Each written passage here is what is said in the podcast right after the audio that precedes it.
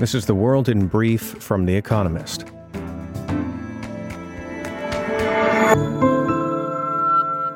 Our top stories.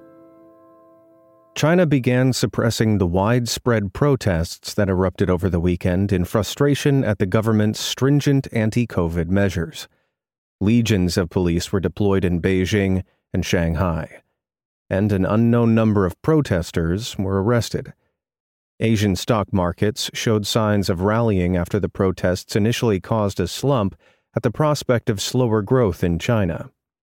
Hong Kong's Hang Seng Index rose by 5.2%, while China's CSI 300 grew by 3.1%. Jens Stoltenberg, NATO's Secretary General, said Russia was using winter as a weapon of war against Ukraine.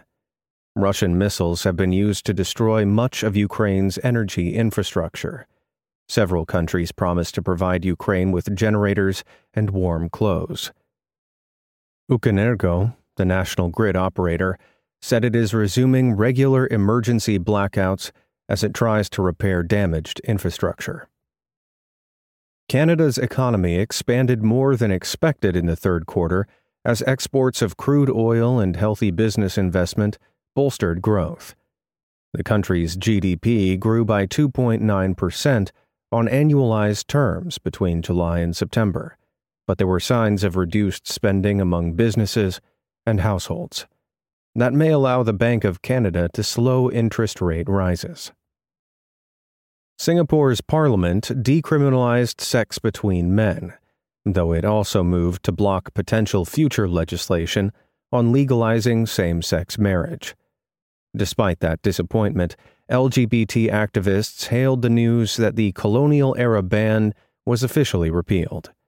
Singaporean attitudes toward LGBT rights have liberalized significantly in recent years, especially among the young. Maria Kolesnikova, a Belarusian opposition activist serving 11 years in jail, was taken to an intensive care unit, according to the Telegram account of Victor Babaryka, a jailed opposition politician. Miss Kolesnikova had previously been placed in solitary confinement.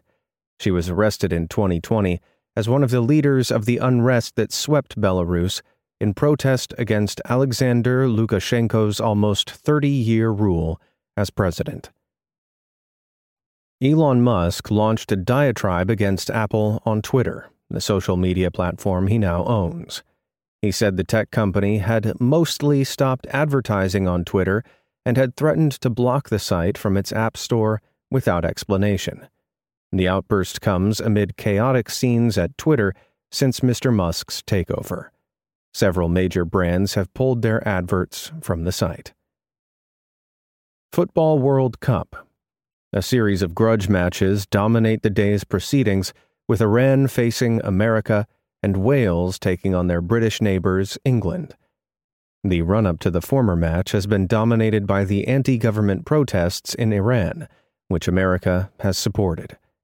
On Monday, a protester interrupted a match wearing a t shirt that said, Respect for Iranian women.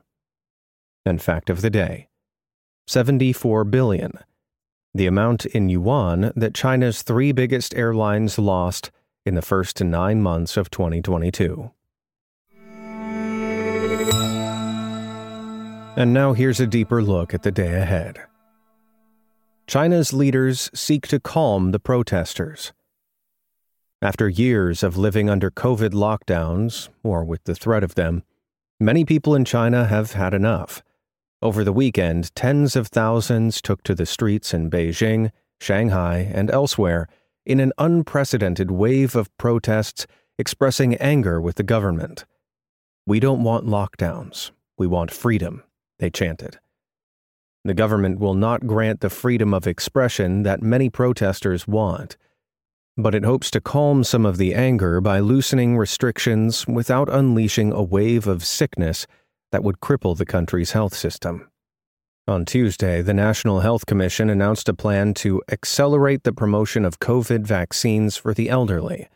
So far, only 66% of over 80s have received a booster shot according to officials. although that is up from nearly 40% earlier this month. That is a practical first step.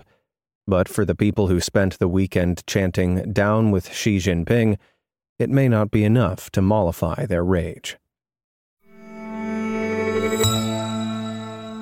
India's economy cools but remains an outlier. Few countries have enjoyed as smooth an economic recovery from COVID 19 as India. In the quarter ending in June, its annual growth surged to 13.5%, though it came from a low base given the impact of the pandemic in 2021. This resurgence is, in part, why the IMF predicts that India will ultimately grow 7% in 2022, becoming the fifth largest economy in the world and displacing Britain. Growth rates are now normalizing somewhat.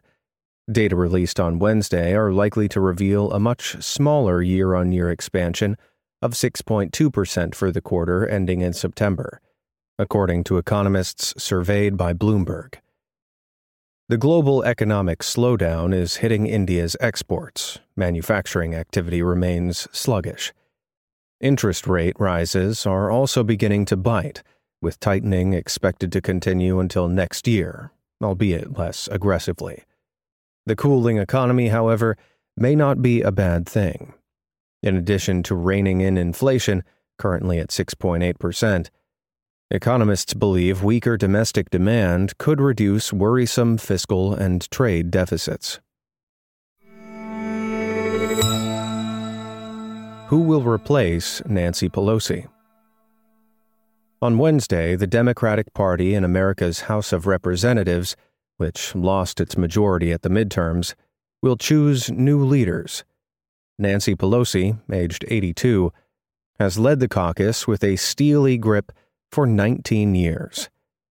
Steny Hoyer and Jim Clyburn, who hold the number two and three posts, are 83 and 82 respectively. This octogenarian monopoly on power has frustrated ambitious younger Democratic congressmen. Ascending the ranks can mean waiting decades. In 2018, to placate them, Ms. Pelosi agreed to cede the top job in 2022. Her replacement will almost definitely be Hakeem Jeffries. Aged 52, he is a pragmatic liberal in Ms. Pelosi's mold. Katherine Clark, age 59, and Pete Aguilar, age 43, will serve as deputies.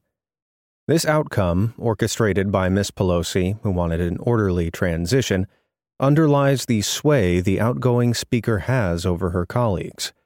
The Republicans, though, have been squabbling. Hardline conservatives are refusing to support Kevin McCarthy, the party's newly elected leader in the House. A preview of the fractiousness expected when Republicans control the chamber next year. New inflation data for the Eurozone. Much of Europe is shrouded in fog, and the outlook for inflation is similarly obscure. In America, inflation is slowly on the way down from its peak, but in the Eurozone, analysts are still wondering how much higher it might climb. Wednesday's flash release of the HICP, the bloc's consumer price index, will give a hint whether the worst is behind the European Central Bank. That will help it decide how much to increase interest rates on December 15th. Early estimates from Germany and Spain for November suggest that headline inflation may be past its peak already. Annual inflation in Spain was recorded at 6.8%, down from 7.3% in October. In Germany, the figure has come down by 0.4 percentage points to 10%. In German states that reported early, the headline figure has come down too. But underlying, or core inflation, which excludes prices for energy and food, and is a better gauge of future inflation pressure, remains stubbornly high in both Germany and Spain. Even when the peak is clear, the way down looks foggy. Barbados starts work on a project to commemorate slavery. On Wednesday, construction will begin on a Barbadian project to commemorate the British transatlantic slave trade. The Barbados Heritage District, designed by David Adjaye, a British Ghanaian architect, will house a museum and research center, as well as a memorial to the approximately 400,000 people trafficked to Barbados in the 1600s and 1700s. The complex is next to a site where some of their remains are buried. The first ground will be broken one year after the island ditched the British monarch as its head of state. Attitudes towards culture, identity, and the British monarchy are changing across the Caribbean. King Charles III is still head of state in seven countries in the region, but Republican sentiment is growing. Jamaica's government wants the country to become a parliamentary republic. Smaller islands, such as Antigua and Barbuda, have said the same. The death of Queen Elizabeth II, who was hugely popular abroad as at home, may only hasten the separation. Daily Quiz Our baristas will serve you a new question each day this week. On Friday, your challenge is to give us all five answers and, as important, tell us the connecting theme.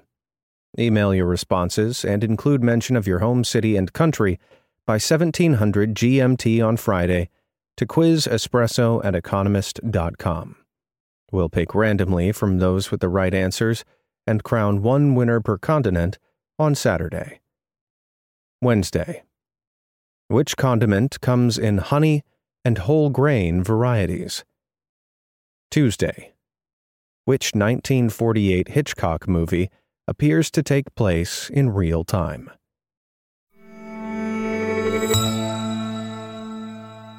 Finally, here's the quote of the day from Oscar Wilde, who died on this day in 1900.